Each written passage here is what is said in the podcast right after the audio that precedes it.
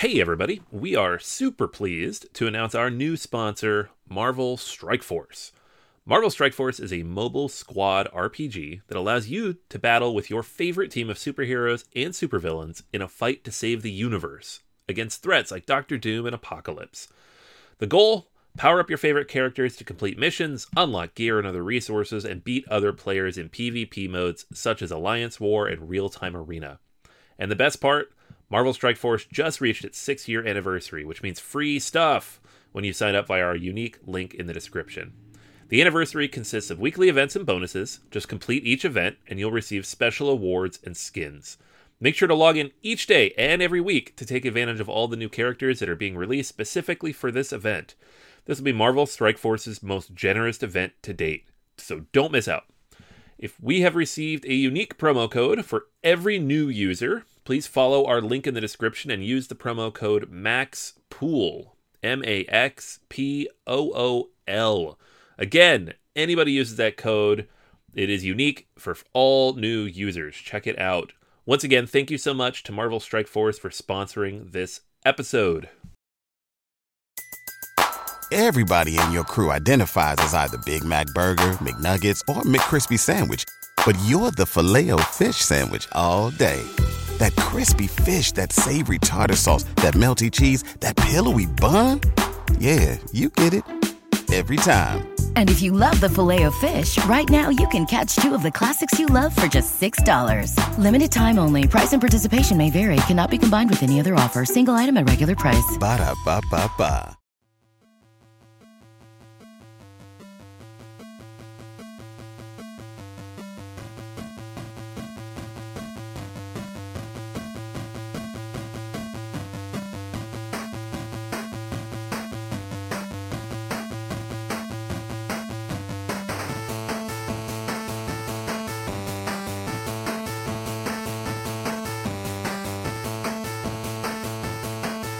Welcome to Board Gamers Anonymous, the podcast of board gamers and the insane fun we have at the table together. This is Chris. Hey, this is Anthony. And, ladies and gentlemen, this is episode number 350 Listeners Top 20. We like to thank all of our wonderful Patreon backers for helping us bring us a brand new episode. All right, everyone, we are back, and we are so glad to be back with you this week because we are, in fact, having one of our most favorite episode, which is listeners' top 20. If you've listened to us at any point, usually you're listening to us talking about our top 20, 30, 100, 150, God only knows how, how far we keep going. But for this episode, it's your top 20 right, Anthony? Yeah, yeah, we do this every year, and you know, it, it's such a lot of fun because we run a contest, we put it out there, we ask you all to give us your top ten games, and then we kind of aggregate it together and make this top twenty list. And so, one of my favorite things about this process, other than giving away the game that we're going to give away to the winner of the contest, which we'll announce What? next week, I know. Is it too late? To, Is- is it too late? Can I? Can I? Can I do it? Can I put in? Can I put in for this? You, you might own all these. I don't know. Yeah. um, but my favorite part is going through the list, right? So I get to see every vote everybody did, and there's this year we had 800 different games were mentioned across all of the top 10 lists. Whoa! Yeah, and keep in mind a lot of those games were mentioned multiple times, so because that's how you get a top 20. It is. So that was a lot of fun. There's like crazy stuff in there. Some games I've never heard of, and I'm looking up, and I'm like, oh, that looks interesting. I've heard a lot of games, a lot of games. So it, it yeah, it was a lot of fun. Um, thank you to everybody who participated. absolutely. Again, we will be picking a winner this week. I'll reach out to you if you are the lucky uh, game winner based on the 20 games on this list, and we'll announce it next week. So Excellent. awesome stuff. Yeah, I mean, this is definitely your podcast, and we're so glad that you're joining us here this week because we could talk about games you love because that's awesome. And then, you know, every once in a while, there's that troll game, right, Anthony? There's what's what's that troll game that everyone talks about? Yeah, yeah. Every game- year, Monopoly makes it into the top 50. I don't know. Who are you people? Who are you? I don't. I don't know who like the 10 people voting for Monopoly are, but knock it off. Don't do that. No, we're, we're Because not. I don't amused. believe you. even people who you know play Monopoly, honestly, they're like, uh. yeah, it's it's not your favorite game. What are you no, doing? No, no, no. I don't. I don't even care. Like every once in a while on TV, you see people like they own like a Monopoly collection. It's like 500 games of Monopoly. Like, still not your favorite game. I don't care. What, I don't care what you did, man. Like you decided you want to collect. You wanted to collect something. I understand that. I got Funkos. I get it. But that's not your favorite thing. Sorry, just can't. No, not Yeah, gonna do it's it. just not. You're lying. Stop lying.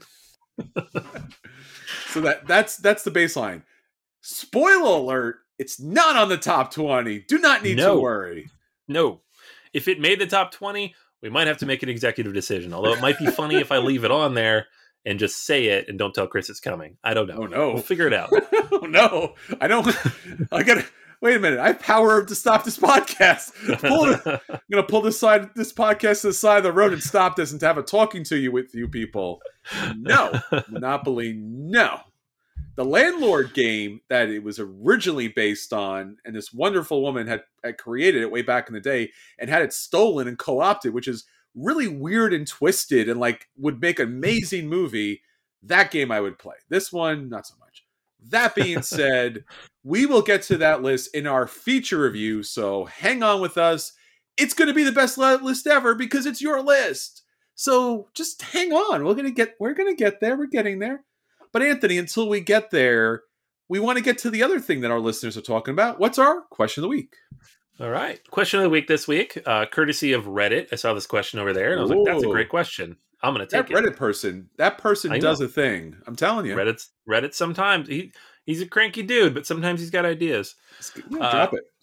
So th- this week's question was when do you decide to buy an expansion? As soon as it's released, after you've played it once, when it's on Kickstarter, because of course. Uh, Um, we already know Chris's answer to this question, so I don't yes. can- can I- the answer is before before you play the base game.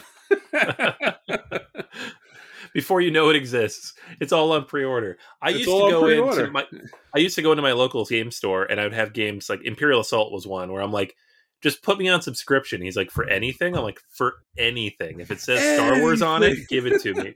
He's like, you don't want to check before? I'm like, yeah, just all of it. Uh, when the game store owner is making fun of you, it's not a good sign. So, um, we got a lot of good answers here. I can't read all of them because they're a little lengthy. People have a process that they go through when they're paying for, you know, choosing expansions, which is great. Mhm. Uh, so if you want to see all of these, there's a good 15 or so like lengthy, interesting answers here. Head over to the Facebook page and check them out. Um, they're all up there Very but- sweet. just knock out a few here. Uh, and thank you again, to everybody who responded. We got Tommy says one, play the base game multiple times to make sure it has legs. Two, expansion has to expand the story. For example, new spirits for Spirit Island. And then three blows my mind. Must be able to acquire from a local game store or online vendor. He has never backed a Kickstarter and never will. I I didn't even believe him. Then I'm like, no, I guess it's possible, but that's so many games you've not backed, and then some of the, I mean, most of them you can get in retail eventually, I guess. But, whew, Tommy, you have supreme willpower, my friend.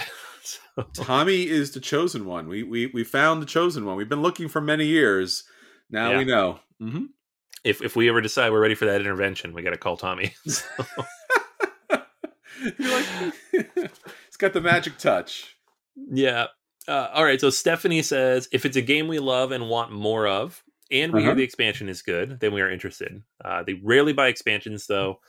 It, some exceptions to this were Champions of Midgard Big Big Box and Istanbul Big Box, uh, and they did trade to get Orleans with Trade and Intrigue, um, but can count how many expansions they have on just a few fingers. So everybody's got willpower out here. I don't know what's going on. Let's see if we can find people more like us. I don't know. Are we the drama? Are we the problem? Like, I seriously. think we are. Oh my god. this is really embarrassing now. I can't look can't look directly at the screen. Why do we do this on video? This was not a video project. This was purely audio. We're supposed to be anonymous. The heck, man. Come on. All right. Well, David's Uh, got your back here. David says, as soon as I own a game, every expansion should follow, regardless of the actual need for it. Five to six player expansions when I only play two player games and are still must much purchase must purchases. So Uh, he knows it doesn't make sense, except David, it does. We get you. We're on the same One page. of us. One of us. oh man. Um, Tom says if it's on Kickstarter, uh, do, doesn't always choose to buy the expansion, but if it's part of the deal, we'll go in on it. I think we all know how that is. Yeah. Uh, outside of Kickstarter, I'll buy an expansion if I really like the base game and play it enough to warrant something new, or if it has Sure. been deemed essential.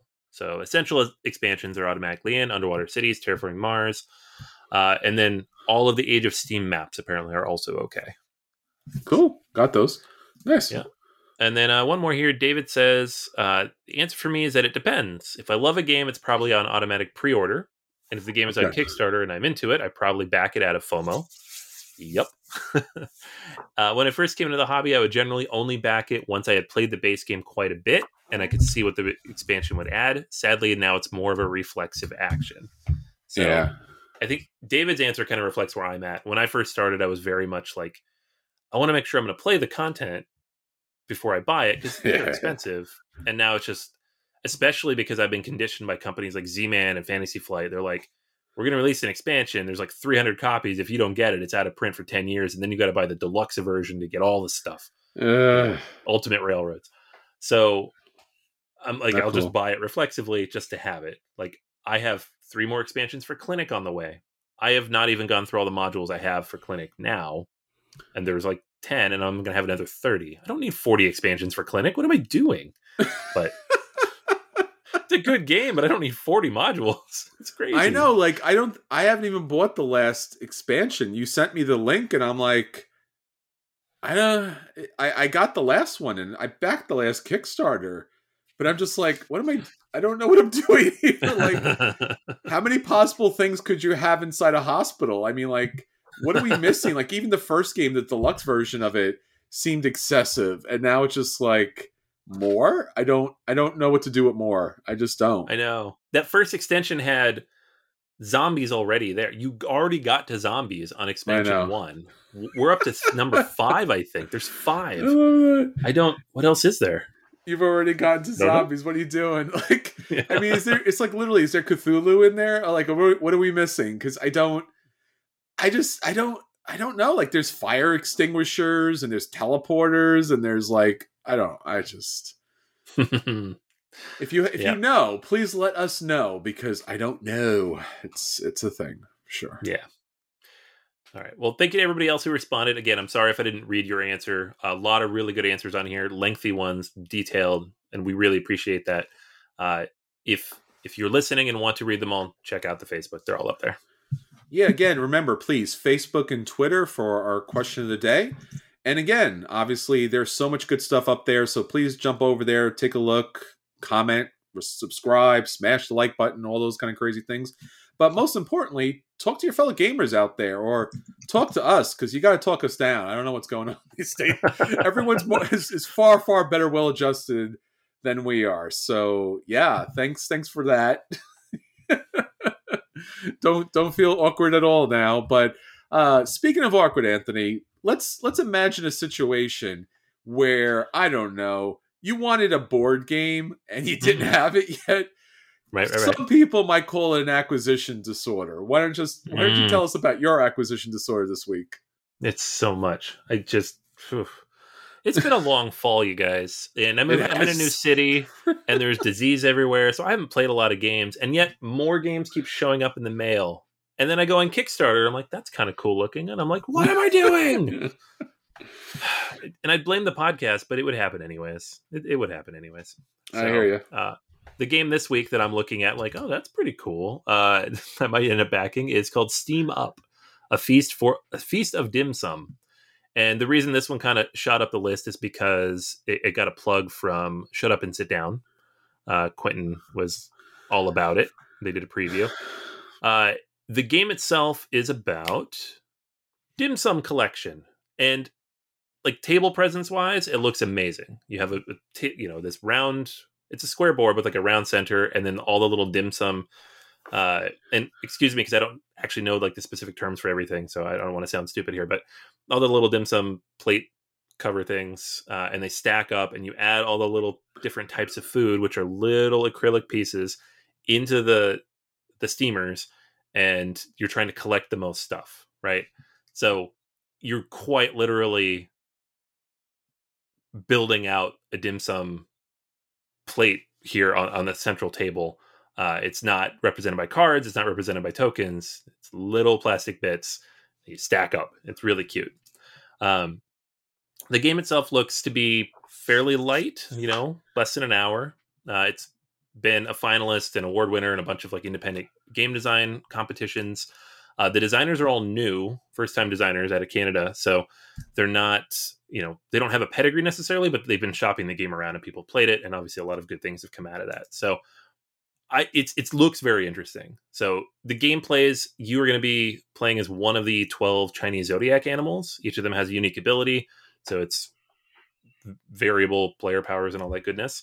Um, you have the steamers in front of you and you can you know feast on the dim sum that's in front of you based on the board position uh, so it's going to rotate around like i said there's that round piece in the middle of the square and so it moves around like a dim sum table it's so cool uh, and then you're going to gain and spend the food tokens and, and then they're going to go into you know the centerpieces so um, it looks very cute it looks like a lot of fun i'm super interested to uh, check this one out. So uh, it's on Kickstarter right now. I think it's up there for another nine days or so. Um, if you want the little fancy uh, 3D bits, it's the deluxe version of the game. If you get Yeah. the base version of the game, it's $47, which seems not terribly insane for what you're getting. It's probably a little high, but with prices the way they are now, it's probably about right.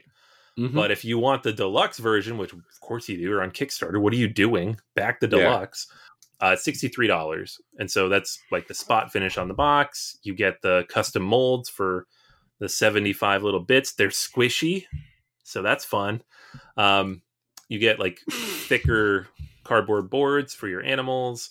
You get little meeples for each of the animals. Those are very cute looking as well.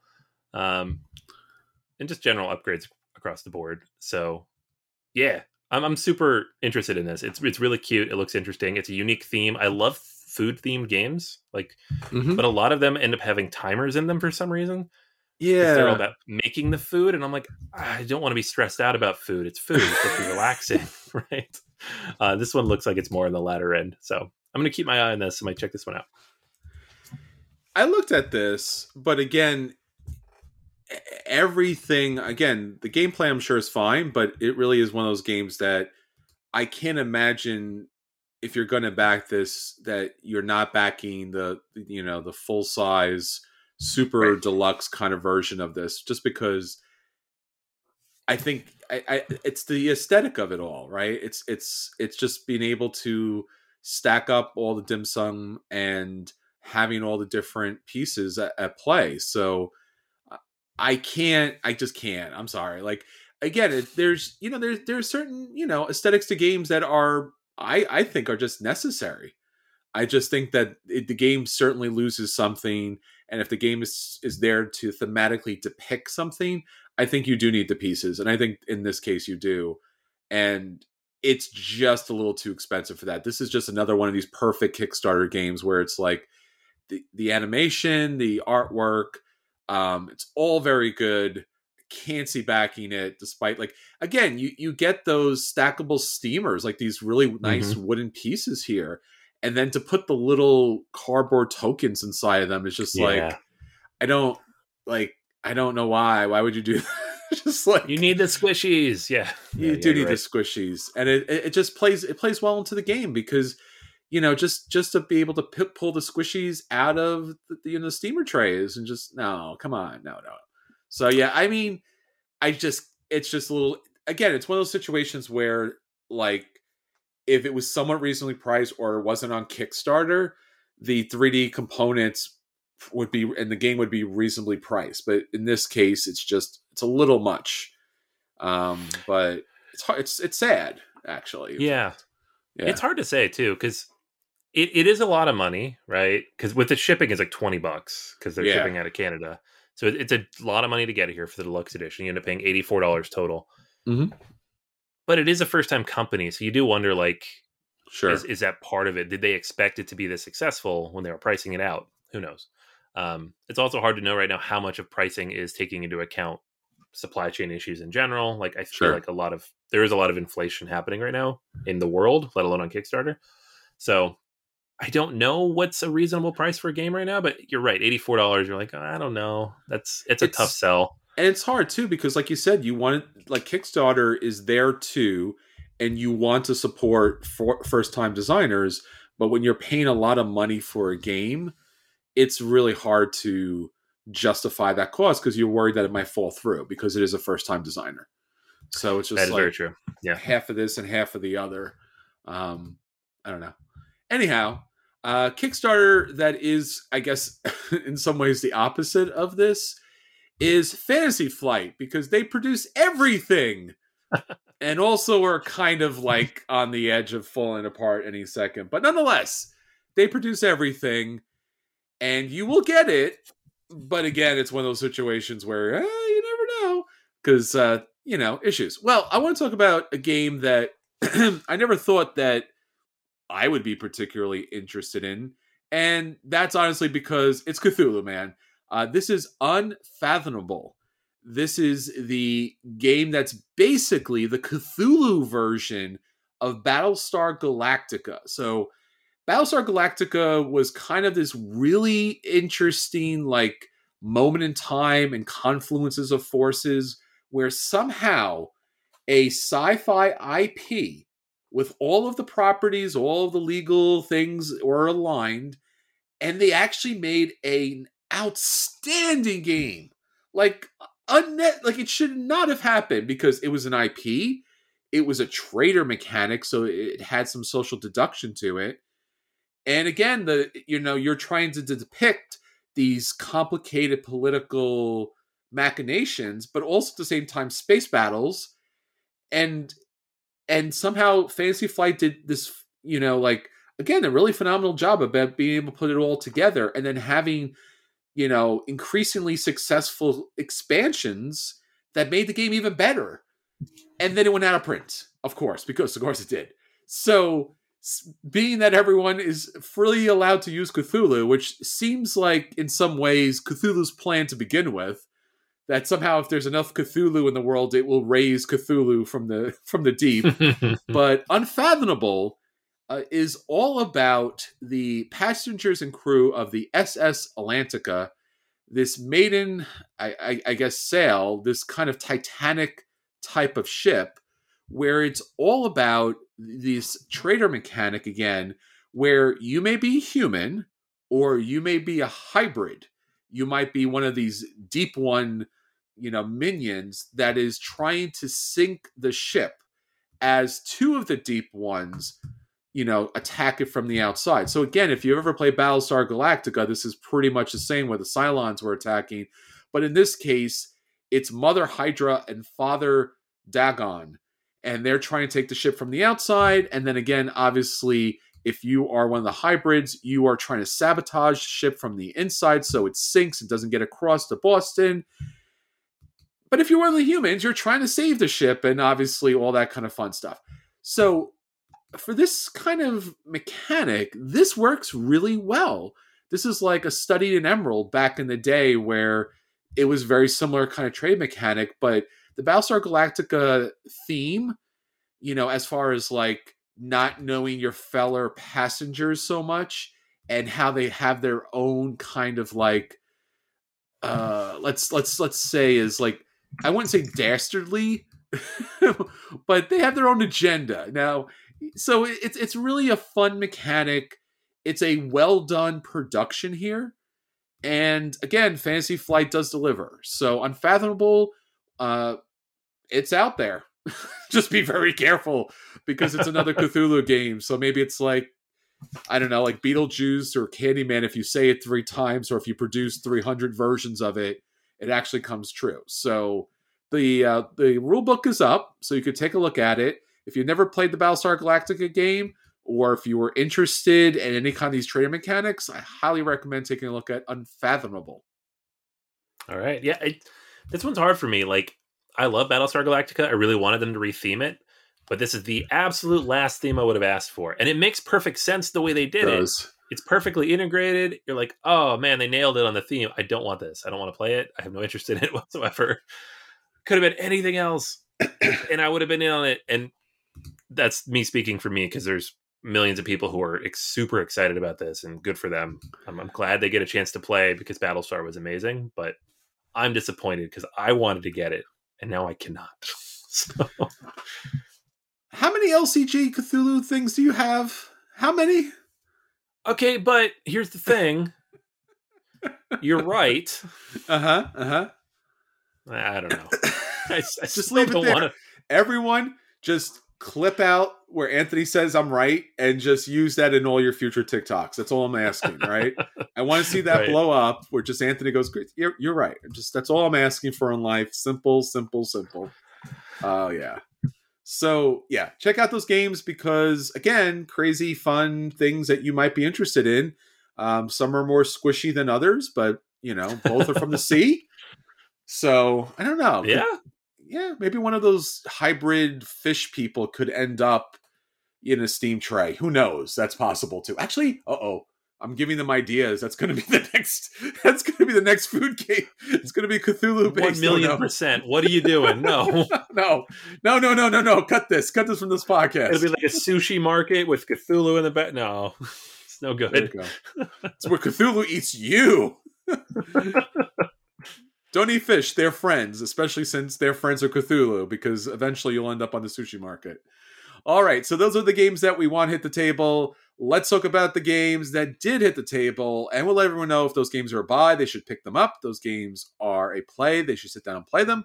Those games are dodge, avoid them. Those games are the dreaded burn, and they should be burned and dropped to the deepest part of the sea. Anthony, what do you have up first this week?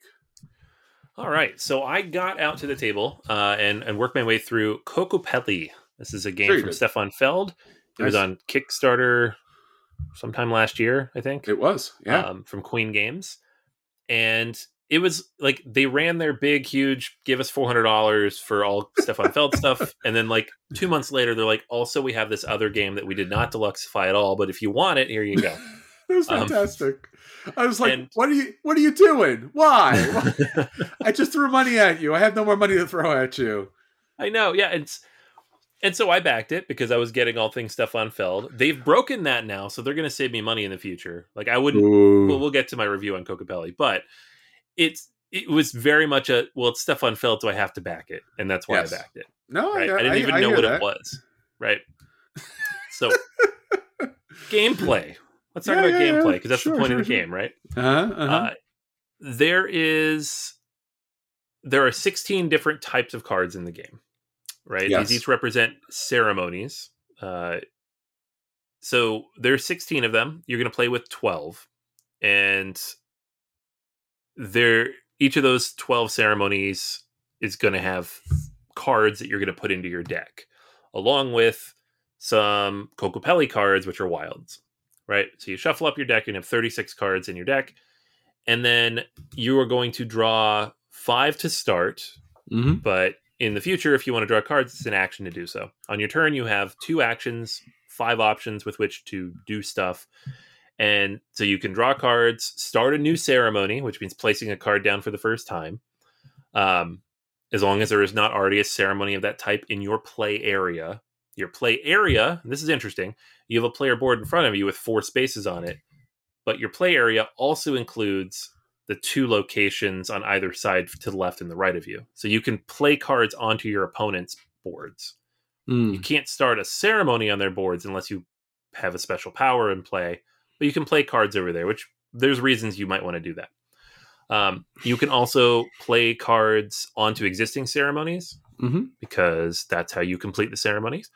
Um, or you can cancel a ceremony if you decide you don't want the cards out there anymore. So you, you basically are just cycling through your deck. You're trying to get these cards out. You're trying to complete different ceremonies. When you complete a ceremony, which is placing four cards on it, you will score points based on the ceremonies in the middle of the table. So you have all 10, 12 of those ceremonies that are out there, uh, depending on player count. And you'll have victory points stacked on top of them. So the first person to complete one gets four points, second person gets three. After that, you get one.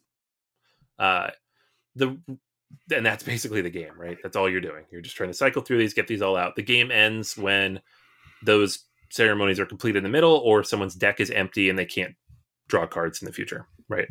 Um, so if they get through all 36 cards. The thing that makes the game a little unique and a little bit of a twist is that each of the ceremonies, when you put them in front of you, will have some kind of special ability on it. So there are, and they're all unique, right? So Mm-hmm. which whichever ceremonies you are currently running with, the ones that are in front of you, those are your player powers at that moment. Right. And so they're going to change throughout the game. And so this is the reason why it's interesting why people can play on top of your ceremonies is you could have a player power out that says you get an extra point every time you complete ceremonies. And someone else says, Wow, that's annoying. You're making a lot of extra points. I'm going to place stuff on there and complete it. And when they complete it, they're going to get the points for completing it, but also you lose that power because they just took it away from you because they they got it off of your player board. Um, there are again like a bunch of these. There's ones that let you play multiple cards at this at once. There's ones that let you uh, draw cards and play them immediately. You can play cards to more of your player your opponent's areas, kind of expand outward a little bit. Uh, you can draw extra cards when you draw cards. You can play cards to different ceremonies at the same time. You get the idea. Like they're all unique and different, and you're going to have some combination of, you know, up to four of these. And in a two-player game, you can have five of these that will be active at any given time based on the cards that you have out. And that that's where all the strategy comes in, right? But the thing is, because you're drawing cards from a deck, you can't always control which ones are available. Other people can take them away from you. You could plan for two turns in the future, and then all of a sudden it's gone because someone else is like, "I'm going to throw a couple wilds on that, and now you're done." And I took your points, so that's fun. Uh, and, and that's fine because that's part of the game. That's the whole point of the game. But it does make it you're constantly changing. Like the powers you have in front of you are going to constantly shift, and you're eventually going to want to complete your own ceremonies as well if you can because they're worth points. So it's definitely a game I think you need to play with a full player count. Uh, you need four players because you want to be able to interact with two people on either side of you, and everybody should have that. Where, and I guess with three people you could also do that, but then there like weird overlap happens. So it, it kind of has that little bit of a, I don't know, almost like Seven Wonders vibe of you're constantly interacting with the people right next to you. Um, at the same time, it plays quickly and yet at the same time feels like it drags a little bit because you are still trying to get through those 36 cards. You're not building an engine or anything. You're just putting out ceremonies, trying to take advantage of that ability until they're gone, and then putting out different ones and trying to score points. Right? It's a it's a weird spin on a game, especially from Stefan Feld. Like, there's no point salading. You're only scoring points from like two or three possible things. It's it seems like an idea that maybe got jotted down on the back of a napkin, and he was like, "That's pretty clever." And like, we need a theme and a game to go around. And he's like, "I don't know this." And then they they built it, and they're like, "All right, it's fine. Let's just put it out." And that's why it just got thrown up as a random Kickstarter on its own. And I, I'm making it sound worse than it is because I didn't hate it. It's fine. It's a perfectly decent game. It's like in that low to mid tier level of Stefan Feld games where you're like, happy to have played this. I will play it again. Sure. And I would be perfectly fine with having bought it if I didn't spend $72 to get it. so, because it was not, that's with the shipping on the Kickstarter, it was $72. So it's just, this is it, man. Like these games come in and I play them, and that's just like reinforces for me, like, stop buying stuff on Kickstarter, you crazy human being. Um, because this is this is the definition of a play game for me. This is like a six and a half, a seven out of ten. Yeah. It's fine. I'm happy with it. I'll keep it. It's whatever. But it's just what are we doing? What is this? Um, That's a shame. yeah, I'm not. Again, I don't hate it. I don't. It, it it's it's a little bit more of a buyer's remorse kind of a thing. I think at this point than anything Yeah. else. You know, and especially now that I'm like, I don't need to own all Stefan Feld's games. I'm like, oh, I didn't need to buy this then. so um, I, I do wish I had not purchased the game, but I don't hate it, and I, I will play it again, and I'll hold on to it because I think it's a game I can play with the kids. Like it's pretty simple. Each card you need to read it once, and then you know what it does. Uh, and they do have symbols on them to kind of help you out, and it does have some clever ideas in it, which are fun to play around with. And I think because there are more ceremony types in the game than you will play with, you know, you have 16 Yeah. and you're only going to play with 12 or 10 in a two player game, then it becomes there's a decent amount of replayability to it. Sure. Like I could easily see somebody sitting down and playing this and coming out and being like, this game's fantastic. I just didn't feel that way. Like I didn't feel like I got quite enough out of it. Um so there you go. That's uh Kokopelli. Yeah, it's Kokopelli. It's a play. I don't know. It was crazy expensive though, so not worth it. not worth the money. Well, maybe it becomes one of those games that, since it was Kickstarter, that so few people get it, that becomes like incredibly, you know, expensive and hard to get later on. Because, like you said, there are those expansions in games where it's like, as we see with a lot of Grail games, they're usually not as good as advertised. You know, like they they built a, a mystique and a lore around them, and they're like they're fine. They're just fine. You know, like you said, they're like a six or a seven kind of situation. I remember seeing this and actually being kind of annoyed because it was one of those things, like you said, this was after their super big, you know, Kickstarter that came out, and they're like, and we want another $72 from you. Yeah. And I was just like, but this one has nothing really upgraded, so why are you doing this? Like, please don't don't make me buy a game like this. So uh yeah, no, but it's it's Feld. I mean, Feld has such a good track record that it's hard to believe that it actually wouldn't go well. So I don't know. Yeah, game's fine. I mean, again, I don't want to oversell my reservations here. Like I'm perfectly happy with it for the quality and weight of the game, and it's honestly what I expected. I just think at this point in my collecting, I- I'm just I'm done with this type of like meh game that I pay out out too much money for. Right? It's too Yeah. much money, and like the Kickstarter upgrades were like a game trays thing, which I'm going to remove because stuff doesn't really fit in it properly. and then the acrylic Kokopellis, which are nice, but I Yeah. haven't actually quite figured out what they're for yet. so, Jeez. um, you know, and there was an expansion that came with it. Uh, I have not played with that, so I, I don't actually know what that adds to the game. Which hopefully, you know, adds even more variability. That is the one thing the game has going for it. It has a lot of variability and is a clever mechanic. It's just there's no other game built around that mechanic. That's all you're doing is with the cards, and it just Gotcha. it just didn't quite do enough for me. All right, so that's everything that hit the table this week. Now on to our feature review.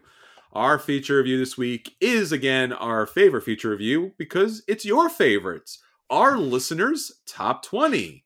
So, with that said, Anthony has tabulated, retabulated, shook it up and down, spun it around like a top, and rolled a d20 multiple times. And, Anthony, what is our listeners' top 20?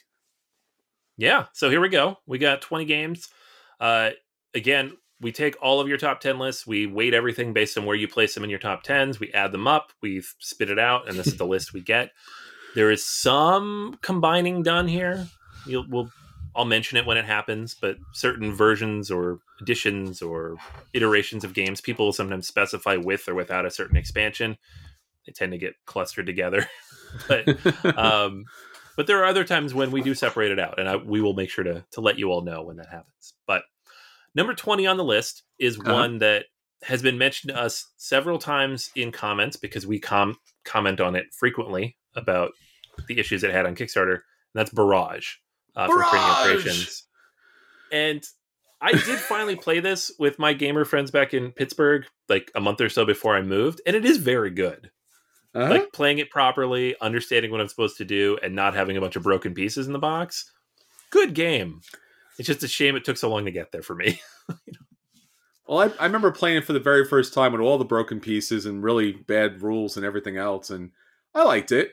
So, I mean, it's good that it's here because again, it's a very ambitious game. I think that's the you know the best thing you could say about it. Like, it really does incorporate so many fantastic mechanics, and it goes all out. Like, this is a you know a world. It's not just like oh, you move a little piece or you do a thing. This is like giant wheels and you know water and electricity and you're blocking things and you're moving things and you're it's just it really is you could almost feel like it's a heavy lift and Yeah. I, I appreciate that yeah, it's brutally complex too. And when Yes. you fall behind early, you fall behind early. Like it feels like a euro. yeah Uh, all right. So number 19 on the list. This is one where I kind of combine things a little bit. Uh, Pandemic Legacy.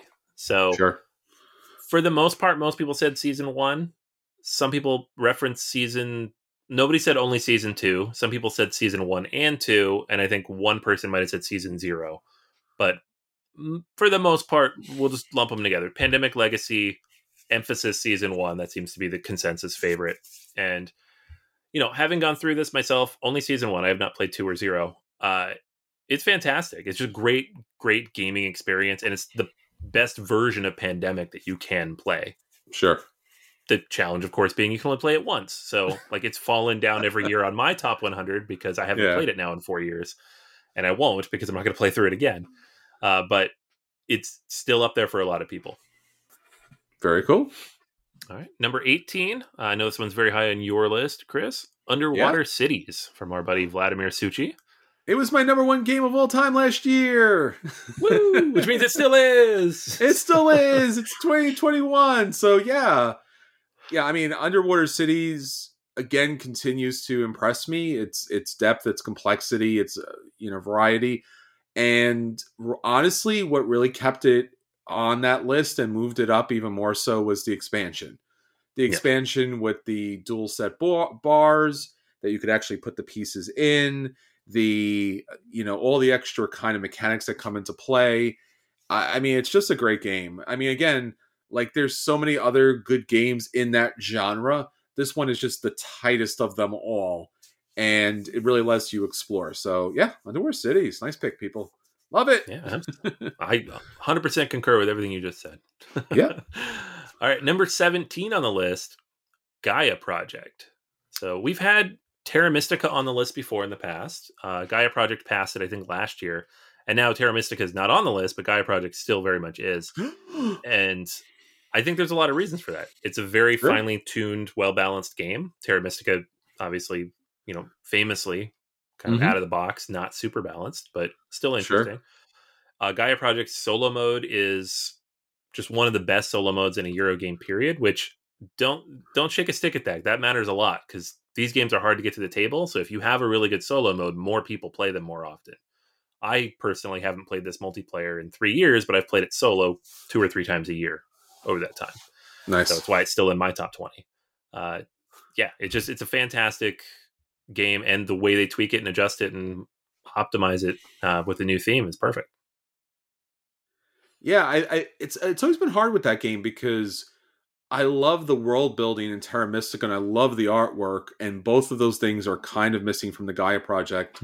And yet at the same time, the Gaia project is just mechanically better. There's I don't think there's any debating that. No, it solves the problems that Terra Mystica has. Yeah. Even if you don't think they're problems, you're like, well, this does it better. Uh, and I'm sure there's plenty of people out there who listening to this be like, no, Terra Mystica is a better game. And I'm like, you're not wrong because this is all subjective. But yeah.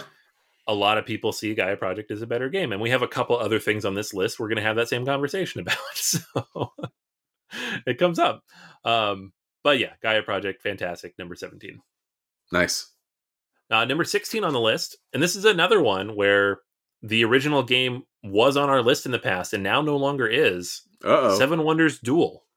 So the two player only version of Seven Wonders is up here at 16. Seven Wonders itself fell down a fair bit. I think it's, it was in the 40s. So, yeah, what do we think? This is one of my favorite two player games. Oh yeah, it's one of my favorite two player games too, and it's had two expansions, and I, I really do feel that both expansions are very good. So it's one of those weird situations. I, I guess the only thing is just in generally, like two player games inhabit a very interesting pocket of the universe where they just don't get the exposure that all the other games will because it's not a game night game. It's not a bring the f- people together. This is a two player situation. It's a head to head. It's a little more aggressive, which for you know Euro games you typically don't really involve as much. So uh, I like the expansions a lot. The second one in particular, and I will always play this game. Just I, I mean the expansions I think just add so much more to the game than than we've had previously. But no, I'm not surprised. I'm not surprised at all that it's this far back because again it's just that very niche kind of situation where two players but two players who can really play Yeah. Seven Wonders Duel is not a game that you could just throw random cards at the table like like they do currently with the uh, Architect version that just came out. Yeah, it's true. Yeah, this is very much uh, for for gamers to play in between other games. Yes. Uh, number fifteen on the list, Teotihuacan. So the the epic pyramid building game from Tascini, uh, which had another new expansion come out sometime in the last six months. I have it. I haven't played it with it yet because moving. um, but it's sitting here somewhere. And so at this point, this game actually has a lot of content. There are three or four expansions in. yeah. You have variable player powers now. You have multiple different solo bots. You have sideboards, additional temple tracks. It's like not a lot of Euros get this much expansion, and No. here we are with this game now, which is just sprawling. I'm actually kind of surprised because again, it's one of those games that like it se- it seems like it it had its day, and they and they went on to make other tea themed games, but since this game is still so active and dynamic, it's almost like sucked the energy away from anything else in their collection. Yeah, yeah. There's been two other ones since this one, um, Trismegistus and then Tekhenu, and Yeah. they're both good games. Yeah. Tekhenu in particular is a really Yeah, good game, and it just, you know, it just kind of came out and faded away pretty quickly. Yeah. and it's a shame because I I think they're both solid. I always thought Trismegistus needed an expansion. You know, I only played it once because it came out during the con- stupid COVID. So, um, but Teo is, is still one of my favorite games of all time. So it's I, I'm glad to see it up here, uh, and I think it does a good job. Nice. Number fourteen, favorite of mine, infamously not a favorite of yours. Feast for Uh Odin. oh. We, Ugh. we had a long conversation. Go to Uh. YouTube. Go to YouTube. Look up Board Gamers Anonymous, Uwe Rosenberg, and there's a good 20 minutes of that video ded- dedicated to three games. Feast And, for Odin. strange, and strangely enough, Feast for Odin takes about the same, just same amount of time. It takes like hours to play the game because the pieces are double sided and they don't make any sense how they're shaped. So Okay, okay, okay. Watch the video. Watch the video. uh, and the funny thing is, people don't really defend me on this one. They're like, "Yeah, I don't know. I could take it or leave it." The one they defend me on is Nusfjord. They're like, "Chris, you're insane that you don't like Nusfjord. You're crazy." That's not on our list, but watch the video. it's a lot fine. It's fine. It's It's great. just it's a fun. It's a fun. It's it's a generic game. It's it's a generic Uwe Rosenberg game. That's all it is. we got a video. we got a now, video. if you want to, if you want to plant some vegetables in Iceland in a, in a greenhouse, then No, there no, you no. go. See, we didn't have people shooting off in the comments about how we're wrong about that one. They're both It's- the same. They're both the same Not- game. They're both Nah, nah. generic Uwe games. They're like Nope. Uwe. They're like basic Uwe games. That's all they are. No, no one, no one's going to remember those games when they disappear. I'm just. That's all I'm saying. I will. No. Where are my tiny little metal coins? Little tiny Nah, I metal coins. Yeah. All right, moving on, moving on. Uh, number Mhm. 13, Pax Pamir Second Edition from Cole Wehrle and Wehrlegig Games. This is just a fantastic reimplementation of an old game. Like Mm-hmm. the old game was inaccessible, it was hard to learn, it was in a little tiny box. It just not many people had it, not many people played it, and it was difficult to get out. The second edition just fixed everything beautiful artwork, beautiful cloth board, all these little monolith things you put out there is the roads and the troops. Just fantastic game all around. Yeah, again, it's another one of those games that the way that how they brought that game back out really did um did a good some good, right? A solid good. It, it was the game of the moment for for quite some time and it did get a lot of play out there and it's just one of those situations where I'm I'm I'm really glad that I had the opportunity to play it because I wouldn't have played it otherwise and I really enjoyed it. It's a very dynamic, challenging game. So, Yeah. yeah absolutely. Yeah. And one of the things I think it does best, and we're seeing this more and more in games in general, is it treats its theme with respect. Mhm. Uh, a lot of these games are like, oh, there's a war, let's take that, and there's these factions, and then they do these Yeah. cool things. And more and more, it's we're kind of coming to the conclusion like that's not really okay. Like you need to do the research and build the the the, the characters in the world or whatever it is you're doing with respect. And Pax Pamir really Mhm. does that. So It's true. uh, number 12, Man, why is Agricola got to be the feast for Odin, guys? I'm telling you, because the people have good taste. They have Nah. the taste. The people have Nah. spoken. Agricola. There's like a 10 point difference, by the way, in the voting. So I think the people are just like, they're the same. No, the no, same no, no, no, no, no, no. Uh, no, come on, Agricola. Agricola is his magnus opus, right? I mean, it's it is sustenance farming. It is misery farming. Misery it is- farming. Yes. Yeah, no, I, I I agree. It's misery farming. I, I totally do. It's like those people who eat those super hot peppers or hot sauce kind of situation. It's like you're, you are in a bad spot, and you have to literally, I guess, in fig or figuratively, dig your way out of it because like you are plowing those fields by flipping tiles and such like that. But you are plowing those fields. You're planting those grains and vegetables, and you have all your animals out there, and you're trying to feed your family. Otherwise, the world feels like it's coming to an end. And somehow you're able to do it, and somehow you're able to make a couple of bucks, and it really is thematic for the time and for the experience. And there is an endless number of like card combinations that you can play because all those different decks that allow you to play with us so many different strategies. And Anthony, I, I, I think it's also kind of interesting that we have Agricola here, but not, or I don't know if I should, you know, spoil it here a little bit because I don't want to spoil it, but uh, ugh, man, we don't have Caverna on here. We don't. No. Yeah. It's it's funny because Caverna came out Yeah. eight years ago and Mhm. it shot up and people were like, oh, this is Agricola refined and better. And then over the years, it's kind of faded back a little bit and a little bit and a little bit. And Agricola just Yeah. stayed exactly where it was. like true. didn't get up, didn't go down. It's just like it's steady, steady running. Agricola is is definitely an experience. It's definitely a painful experience at times, but it's Uwe Rosenberg's best game. If you haven't played it, please try it. It's going to break your heart a couple of times, but it's worth it. Says you. Says the people. yeah, people. I love you, people. Woo! got- the people spoken. Yeah, I can't argue with the people. All right, all right, all right. So moving on to another game that I'm actually pretty bad at, so I don't know why I like it so much. Uh, Anachrony. um, there you go. This is uh, big, sprawling, ridiculously themed, ridiculously overwrought, and overly designed uh, worker placement game uh, from Mhm. our friends at Mind Clash about time travel and the end of the world Mm-hmm. and it's it's really fun. So um, you, Sure. you basically charge up your little mechs and you send them out to do stuff, but then you got to get your people back and make sure that they're rested and you have enough water for everything. Uh, obviously, the, the centerpiece of this game is the time travel mechanic, which is such a simple thing, but every time someone sees it for the first time, they're like, "That's so clever!" It's not even that clever. It's just no one else thought to do it. It's cool.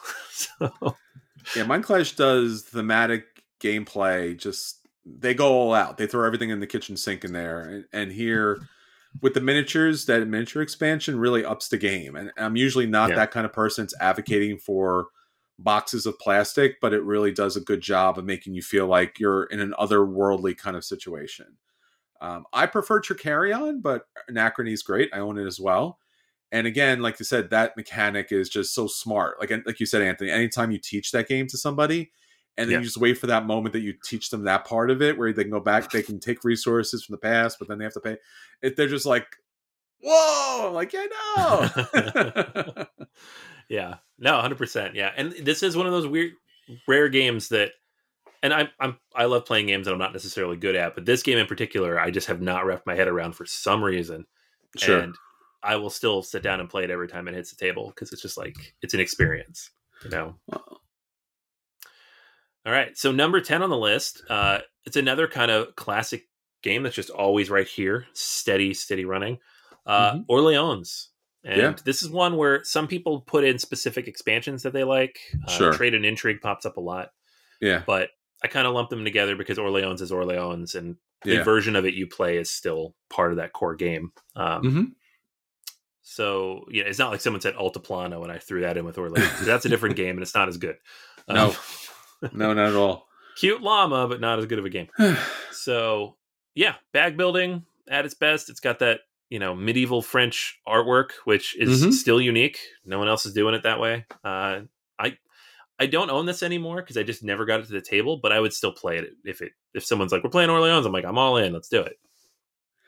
Yeah, I, I really like this game. Again, it's, it's one of those kind of very subtle kind of pleasures in board gaming that it's just it's so refined and it's so engaging each step of the way because the bag pulling kind of mechanic, which obviously you've seen a lot lot more games now, but that one is just such such a nice clean, you know the board, you know what you're going to have an opportunity to take an action with there really isn't any major big twists and turns. Obviously, the you know what happens that mm. year, that little mini deck kind of you know gives a little twist, but never really never really throws the game. So it's very fine.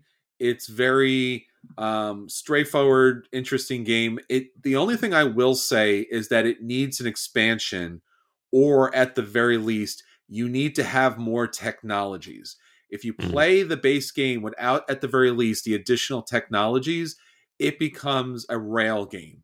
Like there is just certain actions better than others. There are certain ways to win the game. Um, but despite that, it's just it's a phenomenal game. It really is. It's it's it's it's the best game that, at least in my opinion, Tasty Minstrel Games ever put out. So yeah, big fan of Orleans. Yeah, I would agree with that. Like Yokohama being a, a close second for me personally. Sure. Uh, all right, number nine, Viticulture. This is mm-hmm. another one of those games that's just been up here on the list for a very long time. Uh, yeah. Stonemaier Games put this out way back in the day when they were just getting off the ground. it's a tiny little company before they became the, the maker of two games still to come on our list. Uh, so it, it's you know wine growing, it's wine selling, it's wine buying. I I like this game. I always liked this game, but it's another one of those games like Orleans that it just didn't hit the table for me. Um, sure. In terms of like that kind of entry weight worker placement game, and it's not the theme. Like I have Vinhos, that's one of my favorite games of all time. Yeah. That's a much heavier take on wine growing. Mm-hmm. Uh, so yeah, I don't know, it, but it is one of those games in the worker placement category that really clicks with a lot of people, and especially people who don't like traditional board game themes. You know, like non gamers are all about this thing. Yeah, I think this kind of goes back to the Agricola situation where there are so many action spots that you want to take that you can't possibly take in one game. So when you get your family of workers out there to to the vineyard, there's that spring, summer, mm-hmm. fall, winter mechanic, and you have to save up people, even though each spot is like almost incredibly necessary to win the game. And then you throw in those that giant deck of like different cards that kind of really upend the you know your time on the vineyard all these different guests that come in and kind of give you different radical player powers. It's fun but it is very kind of swingy those yeah. cards really do swing the game dramatically um, in a fun way but also in a you know crazy way and also with you know Stonemaier's kind of like you have to like race down the track so the game can continue to going for a long time based yeah. upon how everyone else is doing but just that simple mechanic of aging the wine moving down that little glass i guess not necessarily a marble but just that little glass piece so that you could see it age you can combine the different ones it's just it's just a very smart complete game the essential edition the tuscany edition i think are the required editions in this game because otherwise uh, you're just it's it's a little overly chancy and again swingy, but it does tighten up with the later editions. So I know this is a big game for a lot of people, and it's not surprising why. Yep, absolutely. Uh, mm-hmm. Next up on the list, similar category. Uh, in terms of games, it reaches a, a wider audience. It's more sure. accessible. It does a lot of things that we're familiar with in the hobby in terms of mechanics, and it does it in yes. a way that's very accessible to a wide audience. Mm-hmm. And that's Wingspan, also from Stonemaier Games. Yeah. Uh, it's you know when it first came out, people compared it to engine builders like Terraforming Mars or something, but it, at this point, it's probably sold three times as many copies as yeah. Terraforming Mars. So sure. we should probably be comparing comparing games to Wingspan.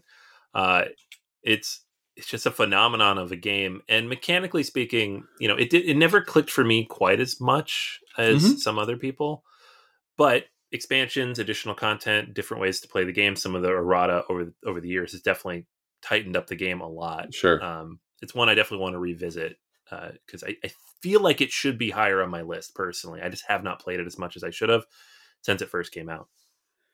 Yeah, there. I mean, there is. there is those problems. I remember even like being in Jamey's like Q and A section where they're like, "Hey, if I put these two cards together, I win the game," because it's just it, they're feeder cards for each other. And Right. he's like, "Yeah, that's that that's probably true. That that's probably right." and you're just like, "Oh no." And it, and I have played that game so many times where you feel like you're playing perfectly and you're managing everything every what you know so well and then someone has like you know stack a card underneath your bird card if he does a thing and then it's just it's like rising and you're like that's not that doesn't seem right. But again like you said there is there's been upgrades and changes the expansions allow different things to happen so it's not just a one kind of card strategy. So yeah i think the european edition or european expansion is essential to this. I, the oceanic i haven't played yet so Mm-mm. I'm not too sure how much more that adds with the nectar and things like that, but it is an incredibly solid, smart, interesting, engaging game, and it it has honestly thought everything out. I think that's the thing people appreciate about Wingspan is like every element of the game down to the you know the dice tower is thematically kind of appealing. The the bird facts is amazing. So yeah, Wingspan you and I went back and forth on this, like the over under. I, I I think it's still growing. I think we, we haven't seen the end of Wingspan.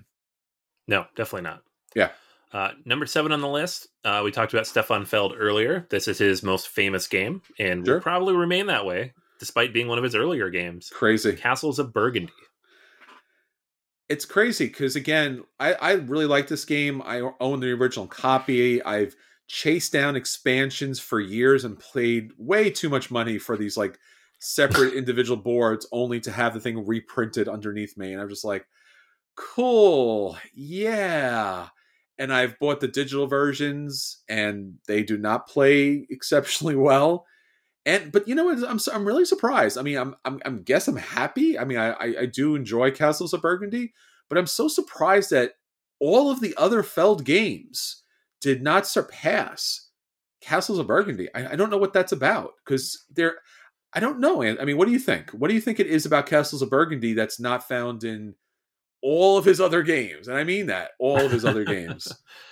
Yeah, I think it just has the right mix of complexity and accessibility, right? Mm. It's not it's not a crazy complex game with like 500 mechanics and four sideboards and all the things going on, right? It's not a, Mhm. a heavier game. Like there's games of his that I really enjoy like Amerigo uh or or Trajan that do a lot of really cool things, but they're they're bigger, they're harder to teach, they take longer to play Sure. this game is you know you roll your dice and you take one of a selection of actions based on the number on the dice that's that's basically it and you're just trying Mhm. to put tiles onto your board it's surprisingly focused for a feld game because a lot of his games they sprawl a little bit so Yeah. and i like the sprawl but in this case the sprawl is contained to that map so sure. I think that helps a lot, like just Hmm. purely mechanically. It's it's not the theme. Like nobody's like, oh my gosh, you know, medieval castles in Burgundy rendered very uglily on this little tiles. like,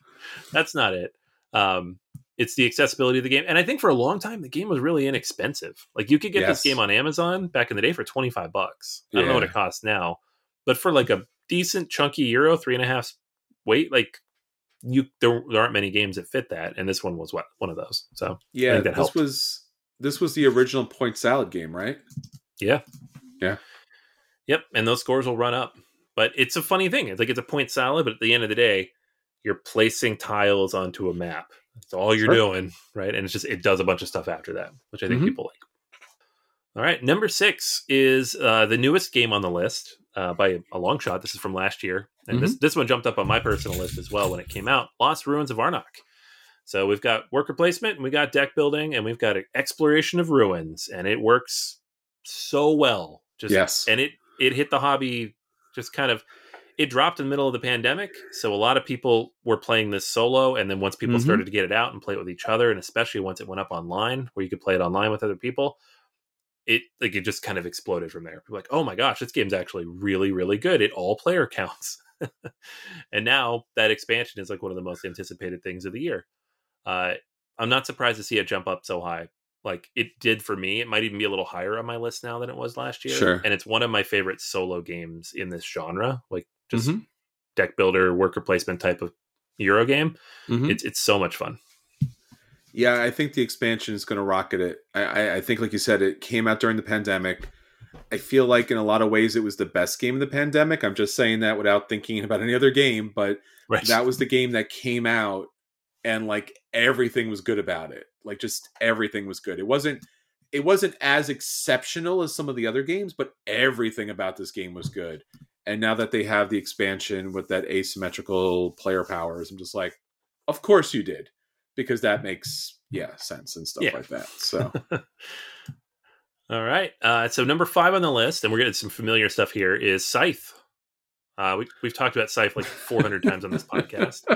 I have not played this thing in years, and my copy is actually not even in my main room here. It's in the basement. Mm. Um, I still want to get back to it, but it's just have not had the people if, with interest, and my own interest has waned. So I'll let you speak to it because I think you like this game a lot more than I yeah, do. I, I don't know if it was my it was at least my number two at some point. I actually have it right over here. Uh, Scythe was a like really well done Euro game that had some kind of battle mechanics, and that was a major plus and a negative at the same time. But it was so well done that it was like a Nolan movie. Like even though it had plot holes in it, somehow it was still like fantastic. And then That's they added the two expansions, which neither one of them like I feel like elevated the game. Like, oh, cool, two more factions. Love having more factions. Totally down for that. Airships, excellent. Not as exceptional as I thought they were going to be, but fine.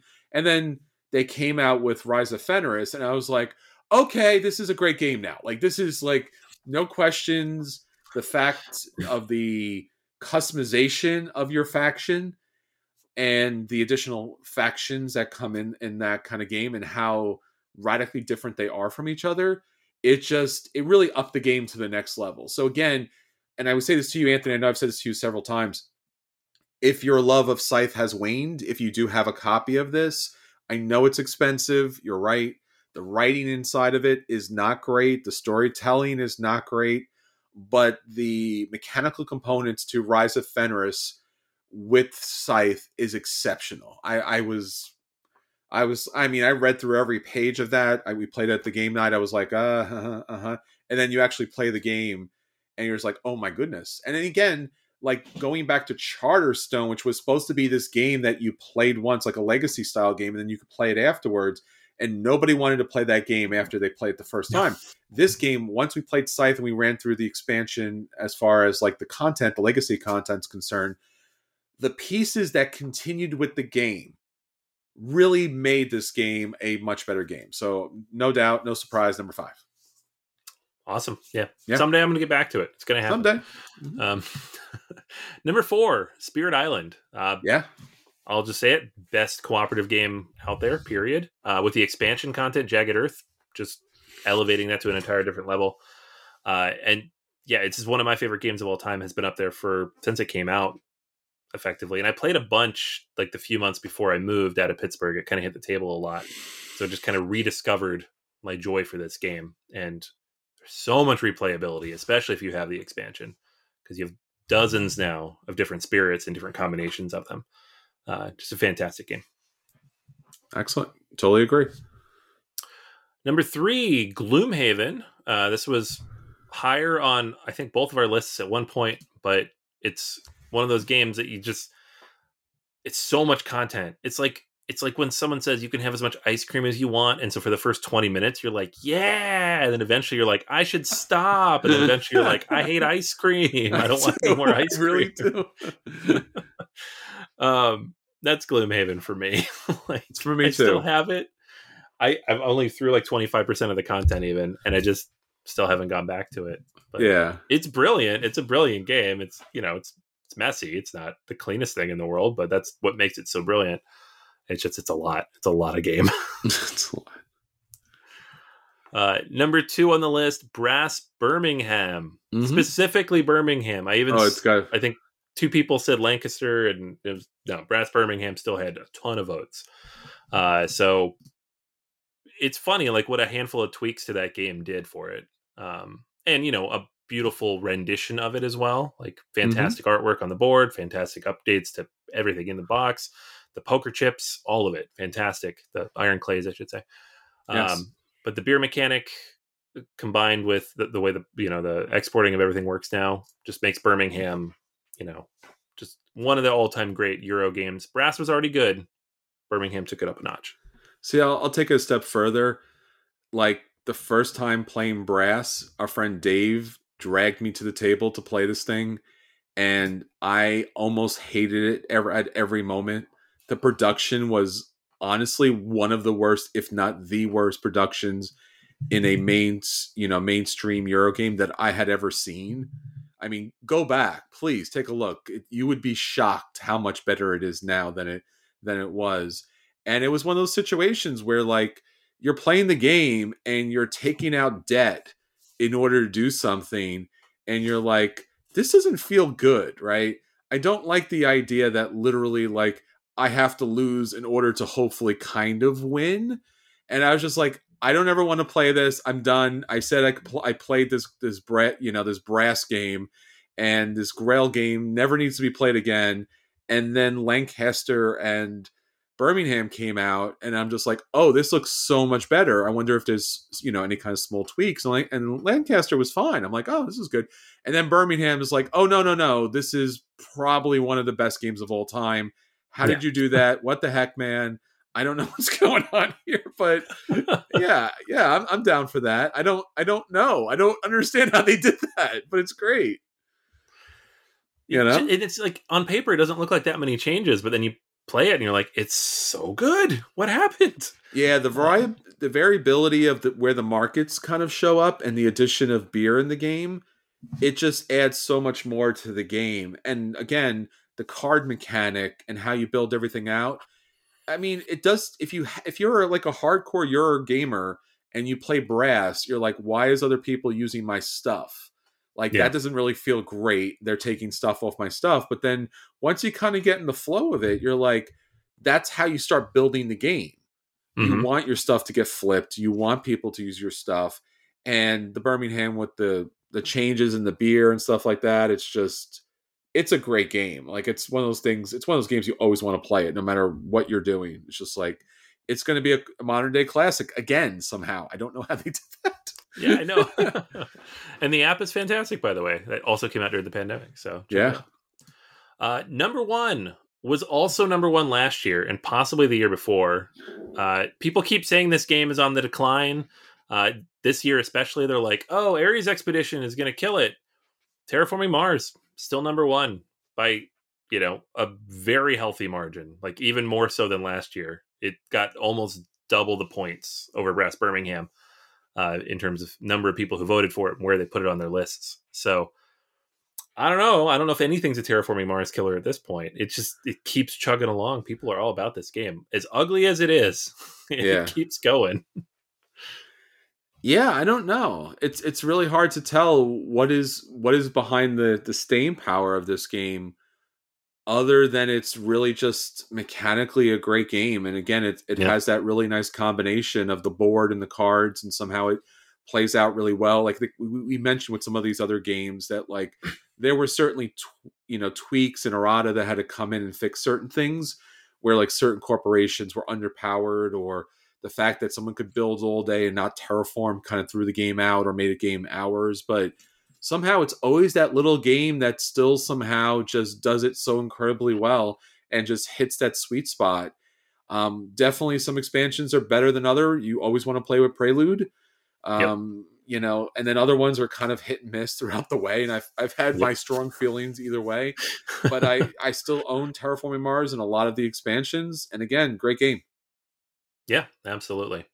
Uh, so just quick mention: we had eight games fall off the list from last time. Seven Wonders I mentioned, Marvel Champions, Great Western Trail, Clank, Azul, Root, Quacks of Quedlinburg, and Concordia, which was number four last time. Uh, this time, I believe, was number like twenty-five. Wow. So that one fell down a lot more than I expected, especially with the app just coming out. So Sure. Interesting. All right. Well, again, thank you all who took the time to answer our survey. on your top 10 games, leading to our listeners' top 20. It's, again, a fantastic list. We love all these games. We're so grateful that you put that together. Please jump on Facebook and Twitter and discuss. Uh, let people know how your games are the favorites, especially the Uwe game. Eh? Eh? Eh? Just saying. All right. Until next time, this is Chris. And this is Anthony. And we'll save you all a seat at the table. Take care. Bye.